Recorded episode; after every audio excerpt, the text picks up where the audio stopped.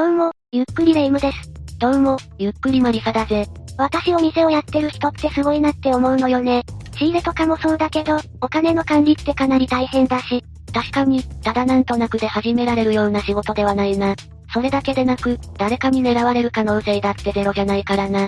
盗まれたりするかもってこと？それならまだいい方だ。ひどい時には、そこで働いてただけで狙われて、殺されてしまった人もいるんだ。別に店長さんだったわけではないのに？ああ。じゃあ今回はそういった事件の一例である。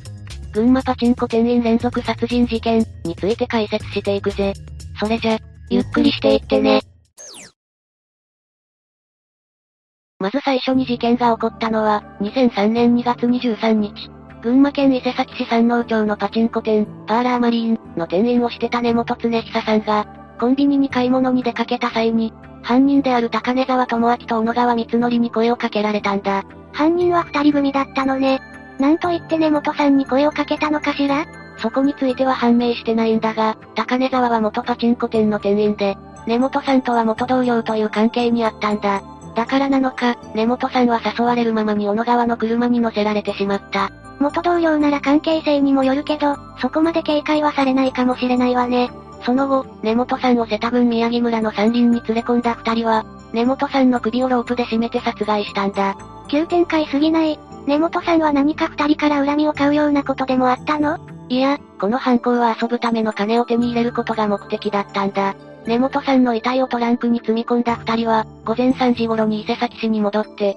根本さんが持ってた鍵を使い、警備システムを解除した状態でパチンコ店に侵入した。この時に盗まれたのは売上金300万円だった。かなり身勝手な犯行ね。それに根本さんから金品を奪おうとしたんじゃなくて、あくまで店舗の方が狙いだったのね。そうして現金を盗んだ二人は、埼玉県行田市北河原の福川水門まで根本さんの遺体を運ぶと、午前4時頃に福川に投げて遺棄したぜ。わざわざ埼玉の方まで行って遺棄したみたいだし、なるべく発覚が遅れるようにしたのね。根本さんの遺体はちゃんと見つかったの？ああ。同年3月18日午前11時40分頃に福川の、さす鍋排水門、付近で発見されているぜ。ちなみに伊勢崎で盗まれた金はすべて500円硬貨と5000円札だったんだが、小野川が500円硬貨を大田市内の複数の銀行で1万円札に両替し、高根沢と150万円ずつ折半したそうだ。そっか。銀行に持っていけば両替してもらえるのよね。折半しても150万もあれば、結構長い間遊べるんじゃないかしら。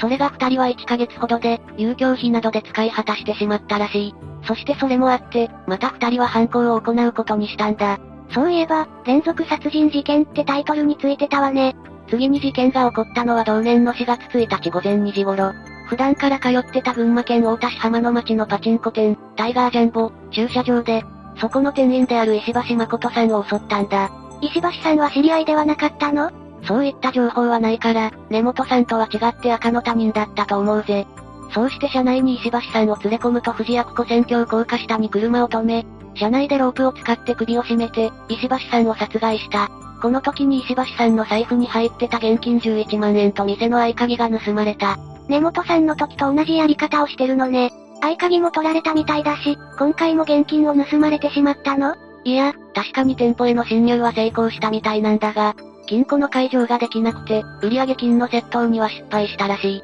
そっちのお店は売り上げを盗まれなくて済んだのね。その後、遺体は根本さん同様に行田市の福川水門から福川に遺棄された。石橋さんの遺体は、3日後の4月4日午前10時30分頃に、埼玉県警行田警察署員によって発見されたぜ。発見場所は、根本さんの遺体発見場所から約400メートル上流だったそうだ。遺棄する場所も同じところを選んだのね。警察は根本さんの事件の方はもう捜査してたのよねもちろんだ。ただ発見された根本さんの遺体は腐乱が激しい状態で、死因が特定されてなかったんだ。ただ石橋さんの遺体が発見されたことによって捜査が進展した。同じ場所から遺体が発見されたわけだし、同一犯って考えられたのかもしれないわね。ああ。埼玉県警と群馬県警の合同捜査本部が、根本さんの交友関係を中心に捜査を進めると、捜査線上に高根沢が浮上したんだ。そしてこれが決め手になって、2003年7月20日に、根本さんの死体遺棄容疑で二人は逮捕されたぜ。やっぱり元同僚だったし、捜査線上に出てくるのは当たり前よね。ここで少しだけ事件当時の高根沢と小野川について説明するぜ。まずこの二人は当時36歳と25歳で、二人ともパチンコを通じて知り合った仲だったんだ。結構年齢が離れてたのね。パチンコ仲間だったから、よく知ってる店舗を標的にしたのかしら。パチンコ仲間なのもそうなんだが、実はこの二人も、パチンコ店で働いてた同僚だったんだ。二人が同僚だったのは7年前の1996年だ。その時にも根本さんと知り合ってたの？いや、その時に働いてた店舗には根本さんはいなかった。高根沢が最初の事件の店に勤務していたのは1998年2月から9月で、根本さんとはこの時に知り合ったみたいだ。そうだったのね。でも元同僚って話だったし、事件が起きた時には二人とも違う場所で働いてたのよね？ああ。事件当時、小野川はコンビニ店員をしてたんだが、高根沢は職についてない状態で、しかも借金をしてたんだ。その借金はどうしてしちゃってたのかしら？そこについては不明だが、借金は約150万円あったらしい。ちょうど、最初に盗んで分配した金額と同じ額ね。偶然そうなるように300万円を盗んだのかはわからないけど、少なくとも高根沢は借金もあって、金銭面に問題を抱えてたことになるわね。ここからは裁判について解説していくぜ。まず2003年11月4日に、埼玉地裁での初公判が行われて、高根沢と小野川は、間違いありません、と起訴事実を認めたんだ。そこで否認したりはしなかったのね。素直に認めた方が刑が軽く済むこともあるからな。ただ、検察側は冒頭陳述で、二人は別のパチンコ店従業員も殺害しようと計画したが、失敗に終わってたことを明らかにしたんだ。まあ二人も同じ手順で殺害してるわけだし、捕まらなかったら同じことを繰り返しててもおかしくないわね。それを受けて高根沢の弁護人は、最初の事件について、死因は窒息死だが、川で窒息死した可能性がある、として、死体遺棄罪について無罪を主張したんだ。そして小野川の弁護人は、高根沢被告が計画から最後まで主導し、小野川被告は従属的だった、と主張したぜ。なるほど。川に投げ込んだ段階ではまだ生きてて、直接殺害したわけじゃないし、生きじゃないっていう風にしたいのね。だが当然、その意見は通らなかった。2004年3月5日の論告で、検察側は犯行の動機について、自らが凶楽的な生活をするための金を手に入れることのみ、と指摘し、顕著な残忍性、冷酷性を有し、反社会的性格は極めて危険で、もはや改善構成は不可能、と語った。そうね。お金目的で人を二人も殺害した上に、現金まで盗んでるわけだし、それだけのことをしておいて、さっきの話は筋が通らないと思うわ。それに関してなんだが、2004年3月25日に裁判長が、首の骨が折れていることや、呼吸をしていないことを確認していることなど、息する前にすでに死亡していたことを示すものばかり、と発言してるんだ。つまり高根沢の弁護人の主張は、遺体の状態を見るに通らないってことだ。死因は窒息だったって話だし、もし弁護人の主張が正しいなら、首の骨が折れたことが死因になってるはずだものね。それに水で窒息死したなら、肺の中から水とか見つかるでしょうし、私は専門家じゃないから例外もあるかもしれないが、少なくとも今回の事件では、間違いなく高根沢と小野川の二人が、ロープで絞め殺したことが証明されたから、それだけの痕跡が残ってたんだろうな。小野川側の主張は何と言われたの？小野川の主張については、いとも安易に犯行に加担し、石橋さんについては積極的に犯行を計画し、主体的に犯行を遂行しており、両被告の刑事責任に差はない、としたぜ。もともと同じ場所で働いてて金銭目的でやったわけだし、主導したか従属したかは関係ないのは当然ね。そして裁判長は、わずか2ヶ月の間に2度も殺害を繰り返した極悪非道な犯行。反規範的人格態度はもはや強制不可能と言わざるを得ない、と語ったらしい。捕まってなかったら同じことをやってた可能性があるし、裁判長のこの発言は正しいと思うわ。高根沢と小野川はこの判決に納得したの？まず高根沢について話すが、本来高根沢の控訴審第1回公判が2005年7月13日に予定されてたんだが、高根沢が出廷を拒否して控訴も取り下げたんだ。意外ね。もう少しあがくのかと思ってたわ。弁護人曰く、この時の高根沢は、死んでお詫びしたい。裁判を続けても結果が見えている。って話してて、不安定な状態だったらしいんだ。精神的に追い詰められてて、もう諦めてたのね。一応弁護側は、被告は正常な判断ができない状態で控訴を取り下げており、無効、と主張して公判の続行を求めたそうだ。これを受けて東京高裁は、弁護側と検察側双方の意見を聞いて検討したそうだが、2005年11月30日に控訴取り下げを有効と判断して、訴訟終了を決定したんだ。証拠とか痕跡が残ってたんでしょうし、それに高根沢自身がもう諦めて取り下げてる以上、控訴審は必要ないって考えたのかもしれないわね。これに弁護側は特別抗告をしたんだが、最高裁第二小法廷は、2006年6月6日に弁護人の特別抗告を棄却する決定を下したんだ。これによって高根沢は死刑が確定し、東京拘置所に収監されることになったぜ。弁護側としては無罪にしたり減刑してもらうのが仕事だし、高根沢が諦めててもそこまで粘ったんでしょうね。でも内容が内容だし、本人が認めてるからさすがに無理だったみたいね。次に小野川の控訴審だが、そこで小野川被告は、共犯者の高根沢智明死刑囚が主導し、恐れから追奨しただけ。死刑は不当、と主張したんだ。あくまで小野川側は、その主張を貫く方針なのね。ただ、この主張に対して裁判長は、被害者の首に自らロープを巻きつけ、二人で引っ張り合って殺害するなど、積極的に犯行を遂行し、利得も公平に分けている、として退けたんだ。確かに300万円を山分けしてたし、それで怖かったから従っただけっていうのは通らないわね。さらに裁判長は、定職にもつかず、大金目当ての動機に借用すべきものはない、と指摘し、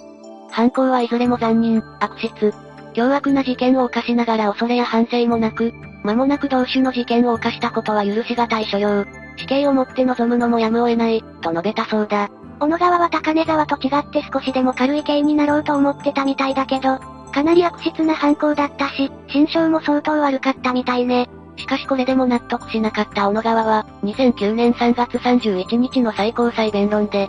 犯行は高根沢死刑囚が主導しており、死刑は重すぎる、と主張したんだ。まあ確かに最初の犯行は、高根沢の元同僚である根本さんが狙われたわけだし、高根沢がいなければ犯行ができなかったっていう考え方も、できるといえばできるのかしら。仮にそうだとしても、小野川が2度も殺人を行ったことは変わらない。2009年6月9日に開かれた判決公判で、裁判長は高根沢死刑囚が主導的役割と認めた上で、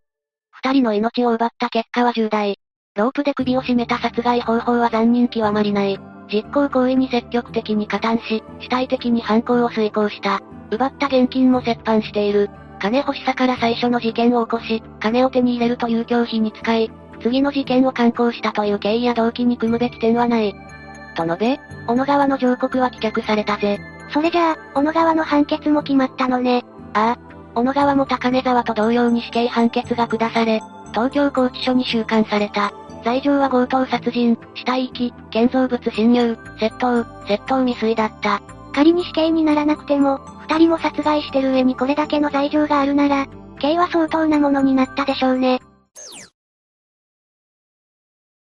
こうして死刑判決が下された高根沢と小野川だが、死刑が執行されたのは二人とも2021年12月21日で、高根沢は去年54歳、小野川は去年44歳だった。ちなみに小野川は死刑執行時、二度目の再審請求中だったそうだ。同じ日に死刑が執行されたのね。犯人が死刑になったわけだし、当時は結構話題になったんじゃないの？それがこの事件はそれほど話題にならなくて、高根沢と小野川の生い立ちや家族関係は愚か、顔写真すら報道されなかったんだ。生い立ちと家族関係はともかくとして、顔写真すら出ないっていうのはなんだか変な感じね。仮に写真が出なくても、逮捕されて連行される時の顔とかが撮影されてたりしそうなのに、これについてなんだが、二人が逮捕された直後に、隣の埼玉県熊谷市で元暴力団員の尾形秀樹による、熊谷男女4人殺傷事件が発生したことが原因なんだ。そっちの事件の方が話題になったってこと？ああ、長くなるから詳細は省くが、そっちの事件の方が衝撃的だったこともあってか、この事件はあまりメディアに取り上げられなかったんだ。殺人事件に重いも軽いもないけど、世間的にはそっちの事件の方が興味深かったのかもしれないわね。それと二人が死刑を執行された日は2019年以来2年ぶりで、別の事件である加古川7人殺害事件の犯人だった。藤代康隆も同時に死刑が執行されたらしいぜ。死刑って、死刑囚には執行日が知らされないらしいけど、他の事件の犯人と同日に執行されることもあるのね。そうして、細かい境遇などがわからないまま死刑が執行された二人だが、小野川だけはあるものを残してたんだ。あるもの？獄中の死刑囚が自ら投稿して発行してる、ユニテのぞみ、っていう機関誌があるんだが、小野川はこの機関誌の2015年5月号の表紙イラストを担当したんだ。そういうものがあるのは知らなかったわ。別にだからどうだというわけでもないんだが、他の大事件の裏に隠れてしまったこの事件の犯人たちに関連してる、唯一の現存する情報と言えるな。それを聞くと、ちゃんとこの事件も報道して欲しかったわね。もう一つの事件の方が世間の関心は大きかったのかもしれないけど。以上が、群馬パチンコ店員連続殺人事件、だ。ただ普通に働いてただけなのに、殺害されて駅までされるなんてひどい事件だったわ。躊躇することもなくこういった事件を起こしたわけだからな。検察が言ってたようにまた別の計画も立ててたみたいだし、多分逮捕されない限り辞めることはなかっただろうな。小野川の方は一応コンビニで働いてたのに事件を起こしたわけだものね。お金があろうとなかろうと、同じ事件を起こした可能性もあるわ。実際に高根沢と小野川の間でどういったやりとりがあったのかは今となっては不明だが、いずれにしても身勝手な理由で人を殺害した行為は、許されるものじゃない。司法の判断は正しかったと思うぜ。パチンコやギャンブルをするのはいいけど、お金に困るレベルでやるくらいならしっかり真っ当な手段で、稼げるようになってからにして欲しかったわね。というわけで、今回は、群馬パチンコ店員連続殺人事件について紹介したぜ。それでは、次回もゆっくりしていってね。